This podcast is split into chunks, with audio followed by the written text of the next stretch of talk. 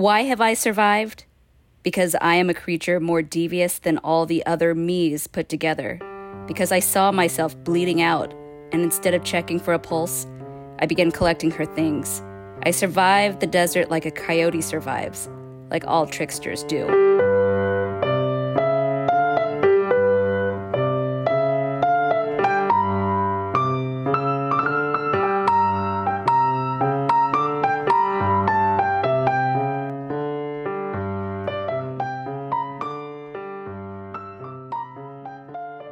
Listener. Dukes here, and welcome to part two of our summer reading series here on Upper Middle Brow.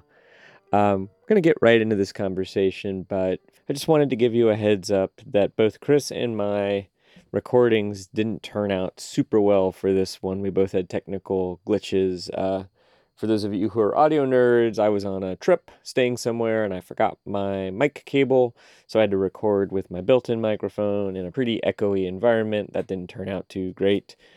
And Chris had an issue that we thought we had solved where his computer ignored the input from his very nice podcasting microphone and instead recorded him with a tiny little built in microphone on the laptop.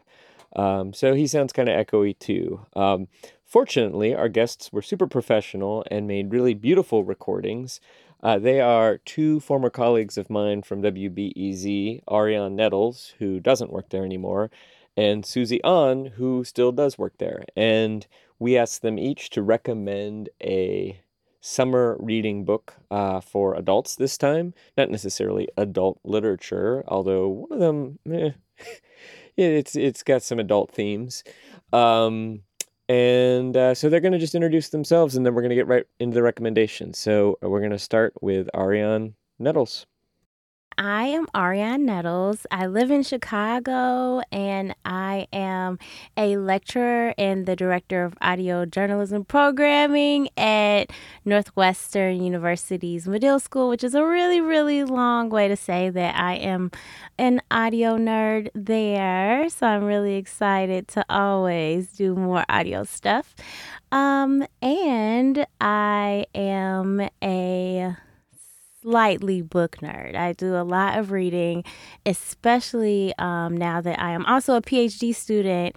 And so I'm really excited to talk about summer reads because I get to go in the total opposite direction away from academic reading, which is really good. Like I've read some really good stuff this year, but this made me think about the f- purely fun stuff.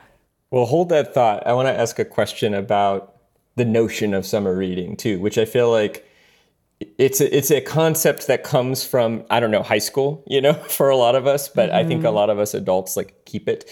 Um, but uh, yeah, Susie, who are you? Uh, I am Susie An. I also live in Chicago, and I am an editor at WBEZ, Chicago's NPR news station. Um, I'm an editor for uh, the Curious City podcast which is where we get questions from listeners and we investigate the answers. Um, and um, I mean, I feel like I'm more of a a book follower. Maybe I, I feel like I'm rarely the person who's giving the recommendations. I'm more like receiving the recommendations and um, really just following the trends. Same. Not a trendsetter. That's how I feel too. I mean, if you notice our podcast, like I think the average year of publication is like 1992 too. like we're we're not a like with it like what's the new books podcast where like let's go back and read this thing from 1992. Uh, so I, what I wanted to start with, Ari, you started to allude to this, but I'm just curious: do both of you actually still is is the notion of summer reading like still a relevant concept for you? In your lives? Like, is is what you would choose to read over the summer different than what you'll read during the other parts of the year? So, yes and no, because I think I used to really only look at summer reads as beach reads, you mm. know, like, and I really did used to read a lot of those books, right? Like, the woman left her husband or he died. That's that's usually a common theme. Um, or he was cheating on her or he was cheating on her and he died. Like some combination of that. She goes off to um, Tybee Island off of Savannah, or she goes to the Hamptons, or it depends on how much money she got. Depends on what body of water she's near, um, and then that depends on like what Some, type of sometimes she falls wins a prize too. Like I, I like I'm familiar with it. Like sometimes there's like some kind of Yeah, of or like, sometimes she invests, right? She buys a little cottage, Yeah. or she, you know, um, if her if she if her if she had a rich husband who cheated on her and died, though he probably left her a cottage that she never visited or a place she didn't know about, right? It's all these same themes, Yeah. and those are very predictable beach reads, which I still like, but I probably don't read as many of those. But those used to be like, oh, this is a beach read. Now I do know for me, like my summers are slower in a different way. And so I would say that I do read more in the summer. And so I do maybe have time to not push as many things to my to be read list in the summer. So I do read differently, but mostly because I got more time. So it's not necessarily just the type.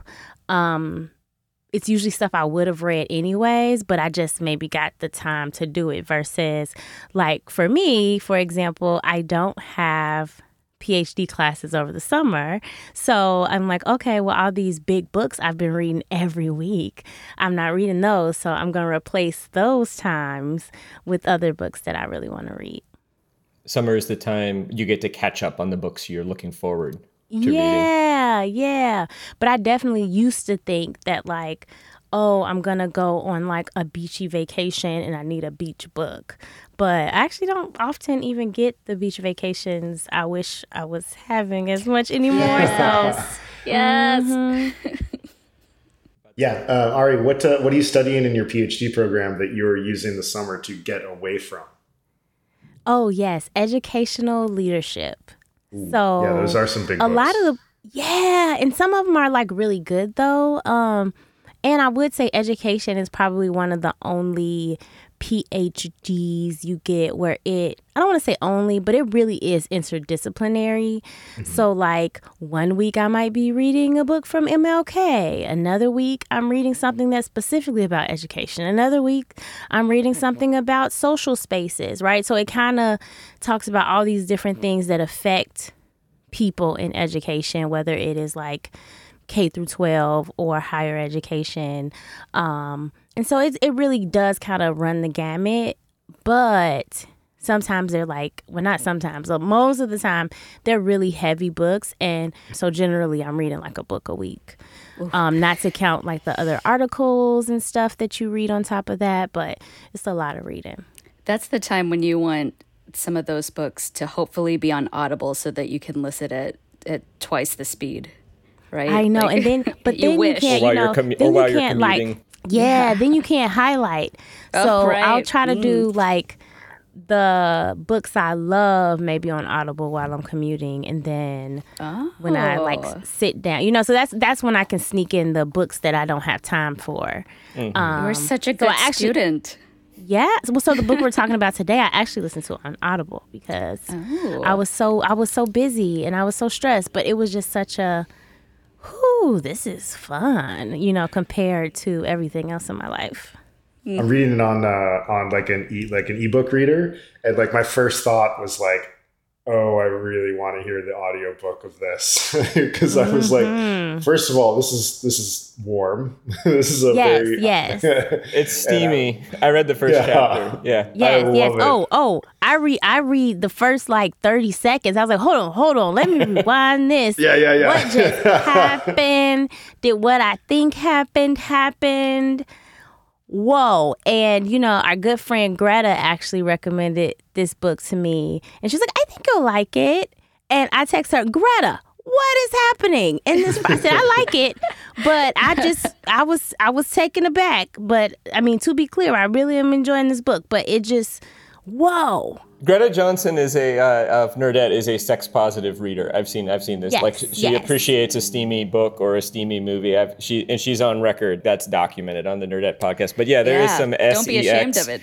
Right, Yes. right, right. And also, like, I read the first chapter and it does start out very steamy, but then you also realize very quickly that it's a heavy book, too. But we're getting, we're getting Yeah. ahead. We're getting Okay, ahead. I want, yeah, I yeah, want to hear Susie's answer to the summer reading. Like, is that, Susie, is this like still a relevant concept in your life, or do you just read year round the same way? Yeah, I mean, I like the idea of the summer read, like just kind of what Aria was talking about, like, you know, a relaxing read on the beach. Um, but I've come to realize for me, it's sort of, um, I just want to read a, a piece of fiction. And uh, for me, that's not, you know, I don't want to read something like a heavy, but probably really good nonfiction book over the summer it could be a heavy fiction read. I know I don't know why that really even matters, but um, for me, it's just sort of like there's a bit of an escape there. And then I've come to realize that's just sort of how I think of reading year round. Um, and then every once in a while, if there is like a, a good nonfiction book, I'll read it. But it doesn't have to be summer, winter, or whatever. It's just sort of year round. Fair enough. I just, as you both are talking, I'm reminded that probably my one of my first introductions to this concept was being at the beach in North Carolina when I was probably 16 or so. And both my mom and my aunt would always talk about like having her beach trash, and she would just like go out on the beach all day, sit there and read a paperback. And they were both reading a book that was called An Inconvenient Woman, which I, th- I think sort of fits both of your. I mean, I think it's the sort of genre that Arionne described, me, although it might have been sort of like a romance thriller too, but it was definitely not supposed to be a like hard to read book. And definitely its pleasures were not, they weren't purely intellectual. Um, so Susie, what did, what did you, we've alluded to all of this already. We were already chatting about your book and Ari's book, but will you just tell us uh, what book you chose and give us a short description of that? Sure. Uh, I chose The Space Between Worlds by Micaiah Johnson. Um, so this is it's a it's a you know on its face it's a sci-fi novel that delves into the multiverse, and this was before the multiverse was really like this big cool thing that you know is in every movie now. Um, our main character is this woman, uh, Cara, who uh, is able to jump between different universes and um, and it's like this technology that in her universe only exists and basically when you jump to another universe you, you can only do that if your other self of that world is already dead. And Cara is sort of like this talented traverser because so many of her other selves in all the other worlds are dead. Um, but you know through this she she finds she discovers um, in one multiverse you know a secret that kind of connects her from um, her original world and a secret that ominous ominous music puts the entire multiverse in danger. Um, which you know okay so this sounds like some you know whatever sci-fi novel but it also like just does such a great job getting into commentary about wealth and poverty and privilege and race and resources and just like being um, a human that faces a lot of ethical choices and just sort of you know you as a person in different situations would you be um, a terrible person you don't fully know yourself um, as much as you think and i chose it as a summer read because um, to me it kind of gives like sort of that that feeling of a big summer blockbuster Right. Right. like you know Marvel universe but smarter and and and I'm not throwing any shade to Marvel universe. I'm I I've watched all of the movies but it's it um it's that but like just so smart with the commentary and the writing is just so good. I read the first chapter or two, and the reason that Cara can travel, you you explained it, but part of what she explains is that on her home world or on the world that she's traveling from, people who are privileged, and there's sort of the same racial injustice that we have in our world too. And so I don't remember exactly how she describes her race or ethnicity, but she's non-white. She's a person of color and that she's poor. She comes from a poor family from a marginalized area. And so part of the reason that the other versions of her are dead on the other worlds is because her background is such that she doesn't have a very good chance of living. In, and and you know so it's just laden with that kind of meaning that you're talking about race class and the woman that she works with who she sort of has a crush on can't travel to other worlds because she's from a wealthy background and all of mm-hmm. the other versions of her are alive. And so they have this kind of interesting relationship that's based on like a little bit of flirtation and also this like yawning chasm of class awareness and then the other thing I found really fascinating about this book is this notion of like passing and being an imposter.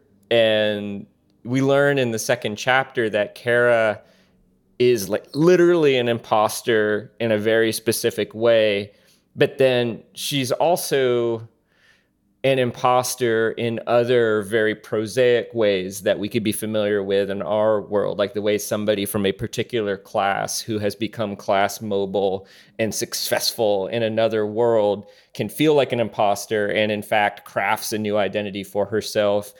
And um, I don't know. I, I was I, I listened to many of the episodes of your podcast, uh, Shoes Off, a sexy sexy Asian podcast, and it seems like that theme of imposterdom it, it, I mean, it mm-hmm. seems like mm-hmm. that's part of that podcast too. So I was just wondering if that was one of the things that drew you to the book too. This sort of this sense of somebody kind of making sense of being an imposter in a number of different ways.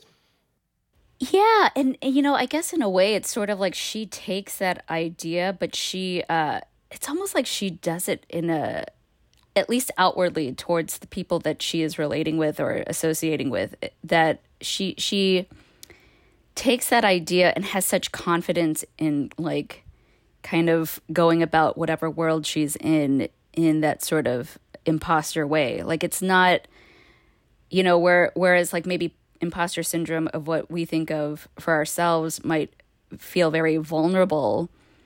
For her i feel like she um Cara has just such like a uh I don't know, a command of things where she it's like she struggled with herself and she knows that. And so she's she's just kind of like I've I've hit rock bottom how much further can I really go? So she just kind of like revels in that sort of imposterdom. There's no guilt. It's like I'm an imposter and I'm going to be a good imposter because I need to be an yeah. imposter in order to survive and in order to achieve the goals that I have. And she doesn't seem to feel guilty although i've only gotten maybe a third of the way through the book and that's actually one of the questions is like is something going to happen to make her feel guilty at any point? I don't know and and i guess both of you susie ari's ari's read this book too so both of you know the answer to that. Susie really hit it on the head when you said the word privilege because that's the word that i always think about when i'm thinking about this book. Um, because it really was kind of ahead of its time because the Marvel multiverse hadn't been discovered yet, right? People had talked about, oh, there's going to be the, probably a multiverse, but it mm. was before the Spider-Man movie where everybody was like, oh no, this confirms that the multiverse is real. The fact that I know that, I don't know how, but yes. So the book was before that, and so it's kind of this weird thing where just like today or in real life, we know that we could like technically feed everybody, but we don't. Um, I don't. Do y'all remember? It blew. The video blew up during the pandemic. Um, but this comedian Vinnie Thomas, he did like Earth's application to like the world galactic, yes. the, the universe galactic yeah. thing, and he was asking like about you know, so everybody in oh, the world. You mean you, eats, you right? still have poor people? right, right. He was like, logistics. Because of logistics, you want me to write down logistics, right? And so it's kind of like, you know, it's but but also I think I really like books that don't um they make you feel something, but they don't like tell you how to feel and they don't make it I mean, it's obvious, but it's not obvious in that way, right? It's not like everyone is poor here and everyone is rich here, right? Like you just clearly know by the descriptions on how people live and the opportunities they have, how they grew up and like what their future is or could be and you just, you know, so it just it just feels really real. I don't think I've read a lot of sci-fi that feels as real as this book. Yeah, and it's just like with like the privilege and resources. I mean, like you know, you think of the the people who live in uh in the book. There's there's this place Wiley City. That's where everyone with like all the resources and the wealthy people live, and um, people who live in in like the wasteland or like rural areas. You're basically um, you're you're you're beholden to the daylight hours you know so like you're literally going to get burnt by the sun if you are exposed to the sun outside of wiley city and it's like this idea that like you know that that means your your every movement is sort of dictated by where you live you know and you have to like think about like how you can just just the basic your basic human movements when you're not in wiley city where all the resources are um, it's just so interesting, like environmental uh, segment there of the book too. That that she doesn't quite like she doesn't hit you over the head with it, but like just how all of it is just sort of woven together because it is all part like everything that we have in our lives you know it's all woven together. And and she just writes it so well into it where it's not like i'm i'm you know, in this sci fi novel, I am telling you about privilege, and you must hear that there are these divisions here, but it's just like woven in so well with like the environment of um, where people are living in the book, and and it's just so interesting to to read that. Well, just, I was going to say, Susie, what you're describing, like we, we just wrapped up Parable of the Sower, and that also really plays with ideas yeah. of like what would happen if you know if if issues of like class and race were sort of expanded beyond what a privileged set of people is used to. And uh, yeah, what you're describing really makes me think of that of that book in the same way of like, yeah, I mean, it's uh, what are the what are the things that are afforded to you through privilege or lack of privilege, and what happens when we play with the slider? Like what when we, I, I think the, the genius of Parable of the Sower is like takes like 90% of the population and is like, this is what it's like to live in poverty, even if you're like ostensibly middle class. Um, and it becomes, yeah, it's just really, it's an interesting question for these books. I haven't, I haven't read uh, Space Between Worlds uh, just because Jesse and I split this up in terms of our responsibilities for this one. But yeah, it sounds, when did, when was it published? I'm interested um, to see where it Ooh. sits in the multiverse canon. Well, it, it yes, it was indeed before uh, the whole Spider-Man multiverse thing, and I that kind of makes me mad because I feel like this would be a really great movie, and then this would come out as a movie, and people would be like, "Oh, you're copying Spider-Man." Um, I I think this was like twenty, maybe twenty twenty one. Okay. Mid twenty twenty one. That yeah, sound about right? Yeah, yeah, maybe even twenty twenty. According to according to Goodreads, it was August 2020, so that would track. Okay. But I will point out, multiverse is it's an old concept in sci-fi. You know, like that that that concept is an old idea in physics and maybe you know hollywood and marvel have figured out i mean marvel comics were doing it for a long time but you know star trek the original series which i haven't watched a whole lot but famously they would sometimes go to a kind of alternative universe version where like kirk was bad and spock had a mm-hmm. beard and uh, it, I mean, it was sort of like mirror world, you know, like the idea was like, what if the people you're seeing in the mirror are they're part of their own? But um, it's not like it's a particularly new idea. Um, I, I feel like Ms. Johnson, um, eh, she's doing it in a very, very clever way, and she's using it to surface themes, you know, that Star Trek in 1962 wasn't surfacing. So it definitely feels very fresh and, yeah, and new. And I would also say, like, the like the um, idea of like the multiverse recently is sort of like not just going into one or two other mm. universes, parallel universes, but it's like an explosion of universes. So like right. you know, in in the space between worlds they talk about how Cara is like dead on like you know, more than 300 other worlds. Mm-hmm. Um and then you think of like uh, everything everywhere all at once they go into like a whole you know they they get like zapped into a whole bunch of other worlds. And like so this idea of just like you know a true multiverse not just like one or two parallel worlds um and like the chaos of like maybe when there is a point where they kind of converge um i feel like that has become more popular like you know that that's happened with Spider-Man, uh, with Doctor Strange, which I didn't think it was very good, and so that's why again I feel like man, why didn't you guys you this this book would actually be the much better one to explore the multiverse, but again. I will uh, concede the Marvel universe for all their billions They're dollars. they're for making a lot of money, that's for sure. I don't. I, Uh, Jesse, we have a uh, there's a Larry there's here's our chance for our obligatory Larry Niven moment. Uh, uh, we like a somehow for game. whatever it is like a drinking game. What for whatever reason, like it's so weird that Larry Niven, who is like a pretty good science fiction writer, surfaces all these times. Uh, there's a there's a short story of his called All the Myriad Ways, which is about and I think it's set in I don't know, it's probably set in the 60s or 70s, kind of when Niven is writing. But like a discovery of like parallel universes has been made, and all that it results in is like a huge rash of suicides. Um, because everybody is sort of like, oh, I'm like living somewhere else. So, and like the, the sort of recurring theme of the story is, is why not?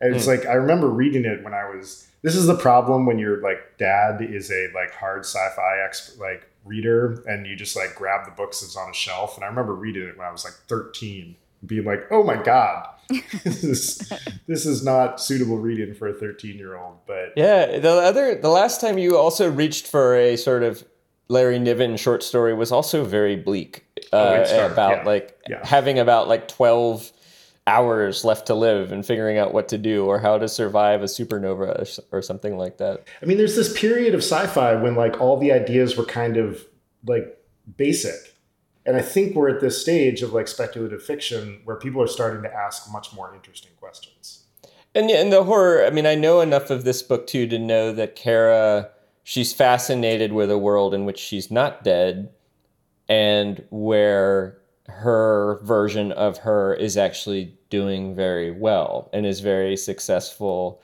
And it sort of reminds you, you know, like maybe of that college classmate who's a lot more successful than you, even though you thought you were maybe the smarter person in whatever class you took together or something like like the horror of what might have been and what might have been available to you if only you had been a little bit smarter or more energetic um, I, I, although I think Arionne is like the best possible version of Arionne at a young age. Oh, Uh, no. I'm just ima- I'm trying to imagine Yeah, like know. what I the wanna- I amazing wanna ask version that of question. you. Oh, What's I would be I would be way more put together. But um this does or at least like the privilege part or like the successful part of it, even though it doesn't have multiverses in it, um something y'all said earlier reminded me of this newer book called Goliath by Tochi um Onyebuchi. And that book is the opposite where like Earth has become inhabitable and people who have the money have like left to like colonize like Mars and stuff. Like they're like colonizing other places. And so here on Earth there's like you have to like live in a bubble to be able to breathe. Like you need like space cuz like it's so like climate change has like made it so bad that the people who had money was like peace out, I'm living someplace else. So it's kind of like the opposite. Let's uh let's uh shift over to Arionne's book. Um, so you've uh, you've recommended "You Made a Fool of Death with Your Beauty" by Akwaeke Emezi. Um, Yes. Could you yeah tell us a little bit about the book and uh, tell us why you are recommending this as a summer read?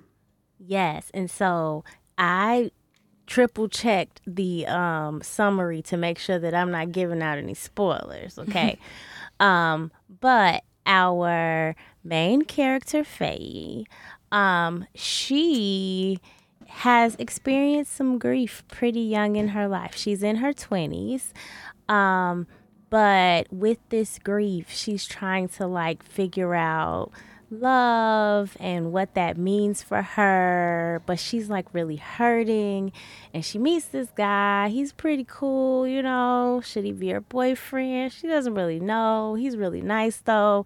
And she goes to visit him, um, you know, on this beautiful island that he's from. And she meets his dad. She's like, whew that man is fine, okay? And that is a, gonna be a problem. Mm. And most of the book is about this problem. That's a variation on the like go to the island that I don't think I've ever heard of before in in in the mm-hmm. romance genre.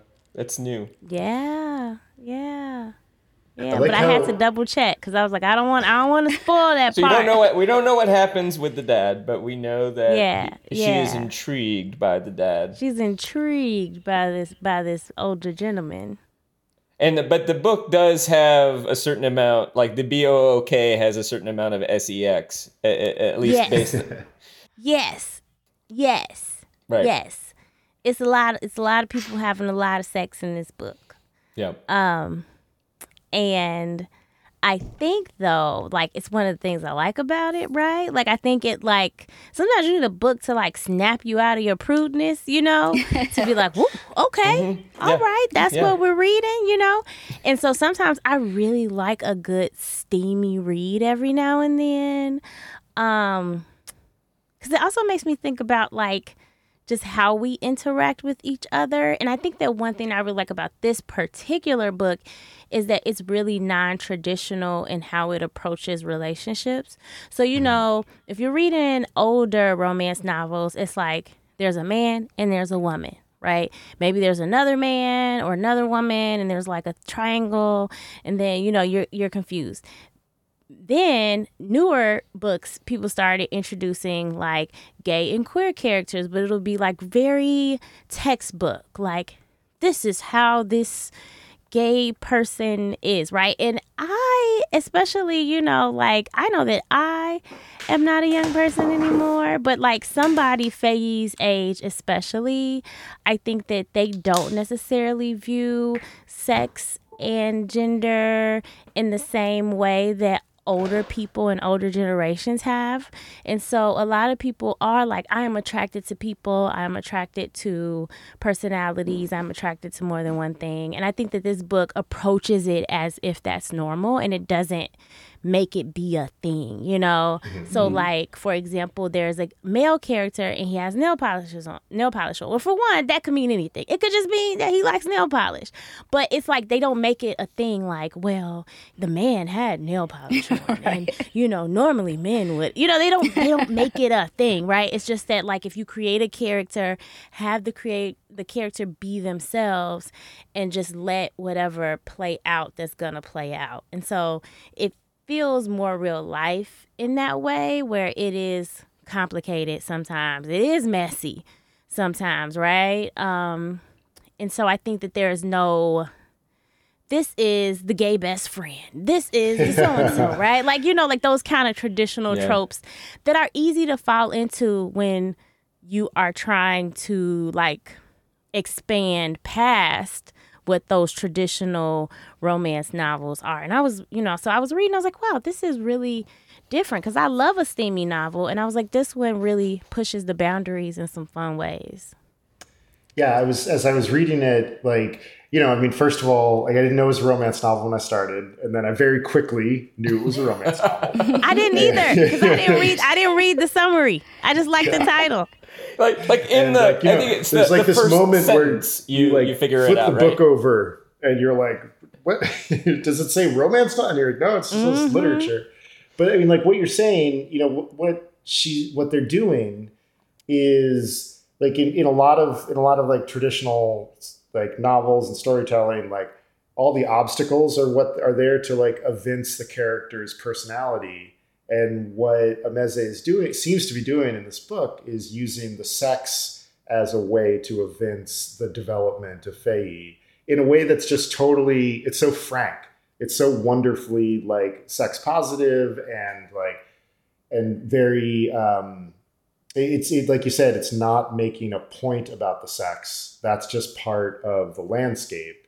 And you know and her best friend her best friend is gay but isn't drawn in any of the ways that we usually associate the gay best friend Mhm, character. mhm, she sort of mhm. pushes straight past the tropes because you know one of the big questions of the romance novel is like are they going to do it?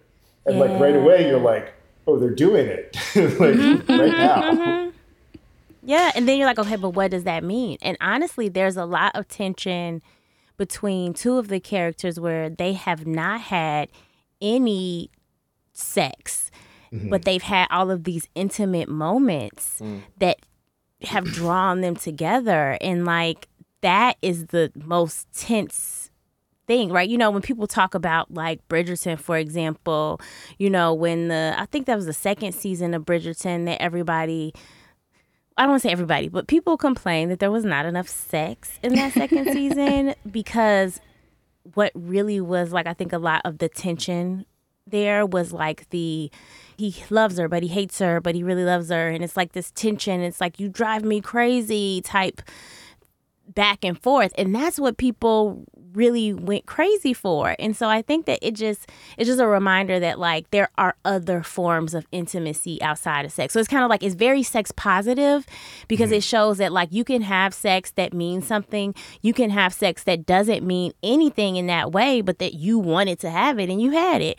But then also there are other ways to create intimacy. So that's also like a different way versus like I think sometimes a romance novel leans very heavily on sex um early like kind of like midpoint and then it's mm-hmm. like some fake barrier pops up like i can't believe you didn't tell me that you were moving to DC and I am here in LA and and you know and then they have and then they eventually make up and everything's fine right? There's going to be an airport like, or train station in that particular exactly, scenario. Exactly. But they've already had sex so they need yeah. some other type of drama yeah, because you got to raise it somehow. Raise the stakes up by putting something artificial in between them. Exactly. Versus like, you know, you can go really far in storytelling without even having sex if that's not you know what happened. So i think it's just I, I really love that. And i think even like the idea i was surprised at how much grief played out in this book. So you know Feyi is an artist and she really kind of infuses grief in a way that is very interesting um, and open and kind of also like cracks her open vulnerably. So she's like working on this art and being like very vulnerable at the same time that she's being put in these really vulnerable situations. And so like the juxtaposition of that for me was really, really like that's when I was like, oh wow, I can't put this book down. Um, so yeah it just did something to me. And I do love steamy books, but it was like this was more than just a good steamy read. Yeah, totally. Like there's yeah. there's a moment in the second or third chapter when just it's just like not even a throwaway sentence, but she's like she wondered if she would have thought about this if she wasn't thinking about broken glass and lilacs or something. It's just like a beautiful mm. moment of like, you know, the visuals of the crash. They do such a marvelous job of it's it's such a tasteful book because like you're saying the sex part about it isn't the important part. The important part is the connection and the emotions. And yeah. it's just such a great way to kind of be like, oh, you think you're here for sex, you're actually here for intimacy. Exactly, because like the first couple pages, you might think this is some Fifty Shades of Grey or something, and it is totally not that. It is, it is, it is very relationship based. Like, um, how people are. And I also really love books where like nobody is a villain. Like nobody mm-hmm. is a pure villain in this book. You know, people do some bad things. Sometimes people um argue, which is also something that I am starting to find. Like I was telling my therapist actually like like I was like I'll get really upset cuz like the last couple years if like a relationship or a romantic relationship doesn't work out, I get maybe upset, maybe I'm disappointed. I'm like, but surprisingly, I'm not angry anymore. Like I used to maybe would be angry. I was like, but I'm not really angry because usually I'm like, people were just doing the best that they could in with whatever they had in whatever situation that they were, and I'm not really mad at it. Like I'm disappointed, but I'm not mad. I felt like this book kind of rounded that out where people would mm. do something and I'm like, how dare you say that? But then, you know, it was very careful not to paint someone as just an evil person, even if they were hurt or upset. That is, I mean, it's not that I read a lot of romance, but I've read some. And, you know, if I think about Jane Austen, usually there's like the good guy and the bad yeah. guy. And the yeah, plot is it, always some version of she's attracted to the bad guy and then figures out it should be the good guy. Yeah, and, especially and, in a rom com. Even Right. like in you know, yeah, it has to be it has to be that they're or like, you know, she got back with the ex, but the ex was a bad person. Like I just saw I mean, this is this is totally different. But like even I saw the little mermaid over the weekend, but it just reminded me it? of like the point it was amazing. Right. But it reminds me of the point where Prince Eric, you know, Ursula has turned into this beautiful woman and is tricking Prince Eric to think that that is, that the beautiful voice was coming from her.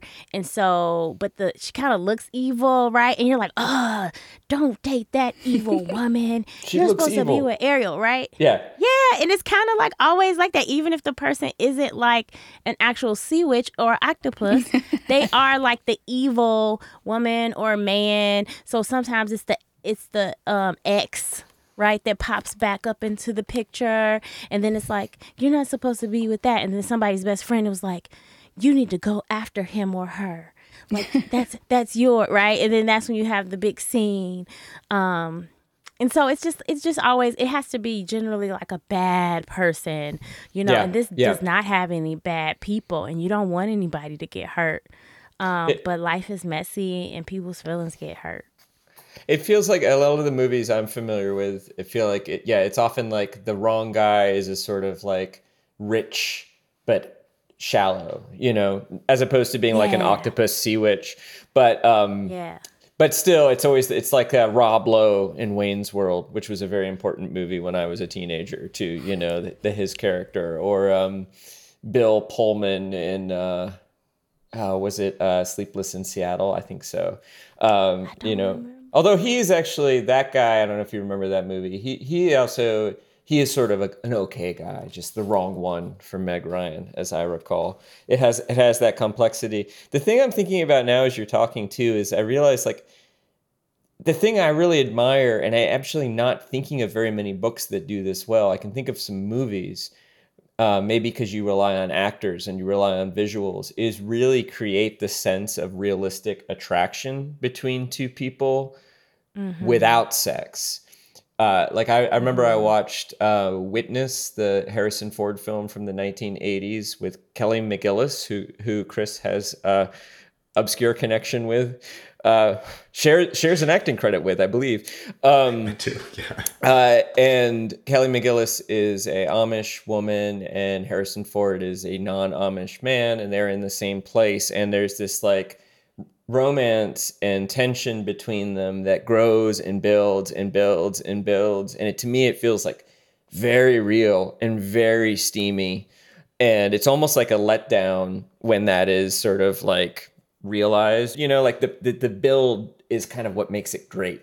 You know, and it and that that does feel very realistic and you sort of feel like oh if i were in that moment i would you know like totally relate to what these characters are feeling right now and i think that's actually really hard to do in a book i think a lot of times you have romance in a book you often there's some sort of hint that one character has a crush on the other or it's just sort of like i don't know you're just you're just meant to accept it so when it's actually convincing and you buy it and you feel like you can relate to what that character is feeling even if maybe you wouldn't feel the same way or maybe you would or even if it's maybe like quote unquote wrong person to feel that way about or maybe it is the wrong person and you know all of that is like really crafty if it's done well Ari, is there a particular reason this book speaks to you as a summer read? i think because i think that summer is where you want to have a little fun a little steaminess? you know? Yeah you know i think about romance in the summer like um whether it is serious or not or even if you know you're a person in a relationship like a fun steamy vacation or like a fun date night like i just always think about summer. Like it's something about when the weather i think because we live in chicago and it's kind of cold and in the wintertime i think most people kind of hibernate during the winter. Like we put on a whole bunch of sweats and we layer up and we stay inside, right? And then as soon as that weather starts to break, people are like, I got my outfits. I got my, like, I immediately was like, oh, I got date night dresses. Okay, this is a date night dress. This is a date night dress. I ain't got no dates lined up, but I got the dresses for whenever that happens, right? You so got I think the that. hot girl summer, hot girl. I got the hot girl summer dresses for the hot girl book. yes. So I think that's why it really just kind of feels and and there are fun like you know even with the grief parts, I think it's still fun. Like there's still fun feelings and you know the feeling of you know when you really like somebody and they give you butterflies like that's Yeah. a fun feeling and i mean the goal Yeah. of course is to be with somebody who still gives you those butterflies so it's not like just for new people but like you know it's just it's just a fun feeling and it makes me feel like summertime Nice. It's a great Yeah. answer. The summer, no, in the summer, even sort of like it gets you halfway to those butterflies. I feel like, Mhm. like you, you can just be in the mood. Although there's also the like summer like beach bod anxiety too. Like I always do a bunch of uh, sprints and crunches in you know May when I lived in Chicago, trying to, trying to get my promontory bo- uh, point I bod together. I used to, but then like the summertime is just you look up and you're like, well, it's here, and Yeah. I I look like how I look, so let's just go with Let's it, just go with okay? it, Like right. let's just roll. yeah. Yeah. Well, and that person who's going to give you butterflies your whole life is not going to be someone who's judging you on their your beach bod. Exactly, exactly. Because generally, you know, you might not think you look great, and then somebody will just say, "Wow, you look just so amazing," and then you're like, "It doesn't matter." and then you're and then you're running because you feel happy. Like you're not even running because you you know you're just like out on the lakefront I'm running. frolicking. Right, you're frolicking. Good morning. Hello. Oh, how are you? Yes. No, I went on a date last night and someone told me I look beautiful. Yes. Oh, hello. Hello. Yes. Hello, everyone. I saw you with that kind of energy at WBEZ every once in a while. I feel like I You feel like you came into that building with that kind of frolicking energy. I, And pro- I probably had some good day. I had some good dates during those years on occasion. Ari, I, I think you have a reading. Is that right? Okay, I got a short one. Okay, yeah. Let's hear it. Feyi avoided Alim for the next few days. The rest of their walk back to the house hadn't been awkward, but once Feyi was alone in her room, under the beating pulse of her shower, she had burst into tears. It hurt the way Alim had pulled away from her at the peak, closing himself off. She kept remembering how quickly he'd scrambled to his feet, like she was something he shouldn't have been touching. And even though that was technically true, it still made Feyi feel like shit. It's a good one. I want to read that book. yeah. I'm gonna send it to you. That's on the my that's now. the dad, right? She's referring to the, the dad yep. of the yeah. That's so dad. The dad's playing hard to get a little bit. He's he's not, or maybe he's just not sure well, he how trying he he, feels trying to it. he trying to respect, you know, because he Yeah. want, he like I don't want her Yeah. my son, you know. Yeah, But he you like can't he's play hard to get he when you're the it. dad, right? You're just You're right. that's Good point. just you just gotta He's- not right. He's being respectful of the of the the regular boundaries in this situation.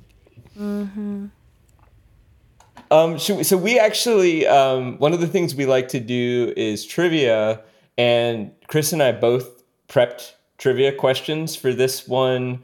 Um, which I guess what we'll do normally we quiz each other, but I think in this case we should just throw the trivia out to everybody and everybody can guess. It's not worth anything. Like you don't get any uh, you don't get any prize or anything like that. So it's just bragging Susie's- rights. That's good really 'cause I- good. I'm not gonna win, so that's fine. So, um, Akwaeke Emezi uh, has said that they think of themselves as an Ogbanje. I'm sure I'm butchering that pronunciation, uh, which are believed to be spirits that plague families with misfortune. Uh, and so I am I'm looking for the literal translation of the term Ogbanje. It's a multiple choice. So here are your three choices of the literal translation. The literal translation of the term means A, a woman who guards the entrance to another world, B, the cause of death on earth, or C, children who come and go.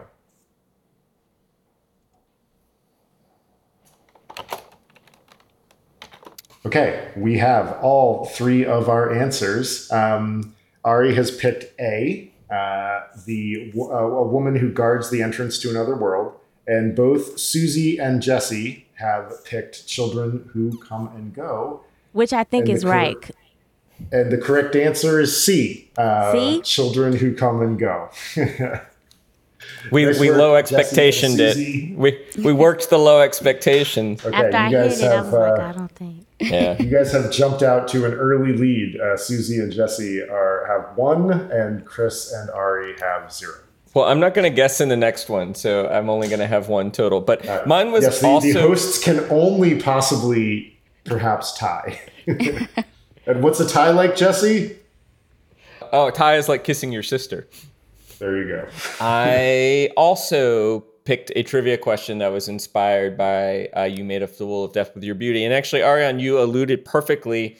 This the uh, the plot synopsis. I can tell that it's like a pretty heavy book about identity and about sort of figuring out somebody figuring out who they are after a tragedy, making sense of that, but it does have that kind of structure you were alluding earlier of a woman whose maybe initial relationship or marriage hasn't gone as well as they hoped and maybe they're getting a little bit older and then they like try to find themselves and they go on a voyage of self-discovery and they end up in a tropical locale and meet a stranger. The, it, the, so the outline reminded me of that kind of a uh, couple other books uh, in that genre. Um, and your question is I'm going to name three books, and your question is in which of these books, which of these books does not have an important moment in which the protagonist meets a man from another country in a tropical locale and has Okay. sex? So it's the book in which that does not happen eh, of these. Okay, of I these. got it. Specifically tropical. Uh, a tropical, or I should say, tropical or a tropical like setting. It might not typically Okay. be, be between the tropics, but the sort of climate we associate with tropical conditions. How Got about that? Uh, so, is the book that does not have uh, Sex in the Tropics with a Stranger A, How Stella Got Her Groove Back by Terry McMillan? B, Shirley Valentine, which is a play written by Willie Russell that they made into a movie. Or C, Eat, Pray, Love by Elizabeth Gilbert. Or D, none of the above. Okay, let me ask a quick question. And again, you said that like, if it's like vacation, does that count as tropical, It, ha- it, it, it has or does it have to be like tropical, tropical? it doesn't have to be literally the tropics, but a warm, a warm, sunny location. Okay. And if we were to choose D, that means all of the books have the aforementioned uh, sex Yes. in a warm, sunny location. Yes, and I will just say, I'll just to, to make it clear, the the thing that is in doubt in this case is the sex with the stranger. All of these books involve a woman going to such a location. So if you're familiar with one of the gotcha. books and you're like, is that location a tropical location? The answer is yes. Uh, for for the sake Thank of you. this That's quiz, it might not technically be, you know, between the two lines of tropic, but for the it is a tropical like climate. It's a climatological term. Okay, so it looks like you've all chatted me. All right, so uh, Arionne has chosen D, none of the above, meaning that all of the books have such a scene. Uh, Susie has also chatted me D, none of the above, meaning all of the books. And Chris has chatted me B, Shirley Valentine. Um, and the answer is, of course, none of the above. All of those books have a female protagonist, protagonist going to a tropical location, meeting a man, often with a very interesting name, like Winston Shakespeare or Costas Dimitriades. Um, Or in the case of Elizabeth Gilbert, Brazilian businessman. I don't think she ever names him. Um, and that's nonfiction. Um, all of those books do, in fact, feature that plot point. Yeah, because that's what I was asking about. I was like, Yeah. so you know, Elizabeth Gilbert is she is she in the tropics? Okay. well, they were so that part happened. I thought that part happened in um Oh, where does she meet the guy? Wasn't that in Indonesia that she meets the guy? I wasn't so I wasn't sure. I couldn't remember, so that's why I was like, that could be. But when you said they're all hot, I said, okay, well, if Yeah. sex is the I don't. I think she meets him in Indonesia, which technically is the tropics, but it was definitely like on Mm-hmm. her trip. And I believe, if I'm wrong, that it was in a warm location. I apologize, Gotcha. but Yeah, but- I only but remember. I only usually remember Italy, just because, like, you know, it's the videos or like the, She- the movie of Julia Roberts eating the pasta. Yeah, so she ate the pasta, and then she went to India and meditated, Mm-hmm. and then I think she went to Indonesia and met the guy. That's my recollection. yeah, because I figured eat. That's the love part. Love. love. Yeah. Yeah, eat, pray, love in that order, right? Mm-hmm. Susie, Ari, how do people who want to follow your work do so? Um, I am everywhere at Arionne Nettles, A R I O N N E N E T T L E S. Really, really long, too many N's, but it's me. Everywhere, like all the every every po- Everywhere, all the places. Susie, how do how do uh, how do people follow uh, your work? Uh, you can follow me on Instagram at S U S I E A N. Um, I mean, I guess I'm on Twitter, but I'm not active on Twitter. But if you want to follow um, someone who rarely posts, I'm at S O O S I E O N. And that's it. You could also check out Curious City or Shoes Off, which are podcasts in the world that somebody could listen to. Oh yeah, that there's also those things as well. I recommend both of them. Uh, listeners, thanks for listening. You can also follow us at uh, Upper Middle Pod on Twitter, Upper Middle Brow on Instagram, or you can follow the podcast at uppermiddlebrow.com on the plain old internets. And Upper Middle Brow is a small point production. Chris Bagg and Jesse Dukes are the creators and hosts, and we are the beach readers. This week's guests are Susie An and Arionne Nettles. Music is by Ben Pajak and Jesse Dukes. Design and website by me, Chris Bagg. You can learn more about us at uppermiddlebrow.com. Thanks for listening, everybody. And Susie and Arionne, thank you so much for joining us at Upper Middlebrow. Thanks for Thank having you. us.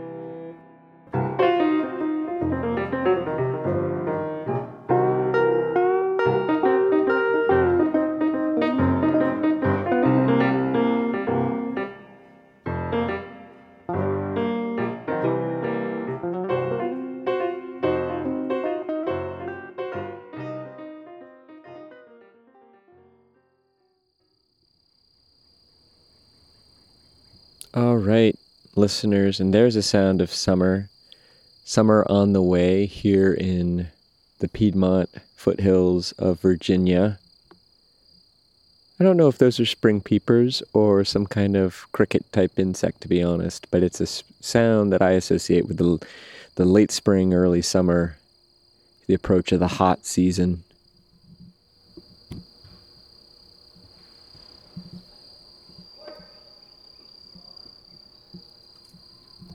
There's also a pool down the hill from where I'm staying.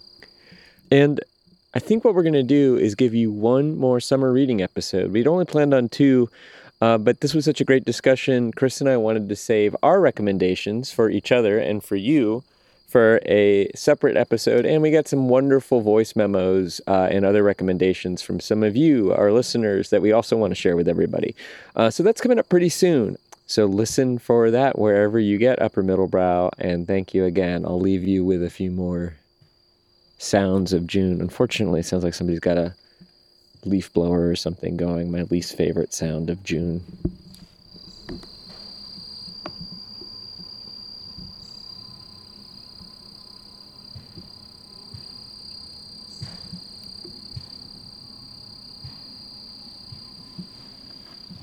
Oh, I think that's a game of beach volleyball. That's not so bad.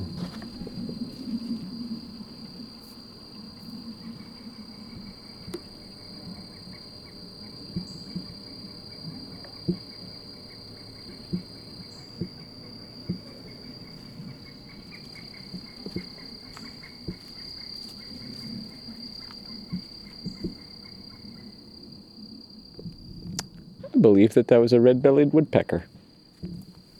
Lucky you.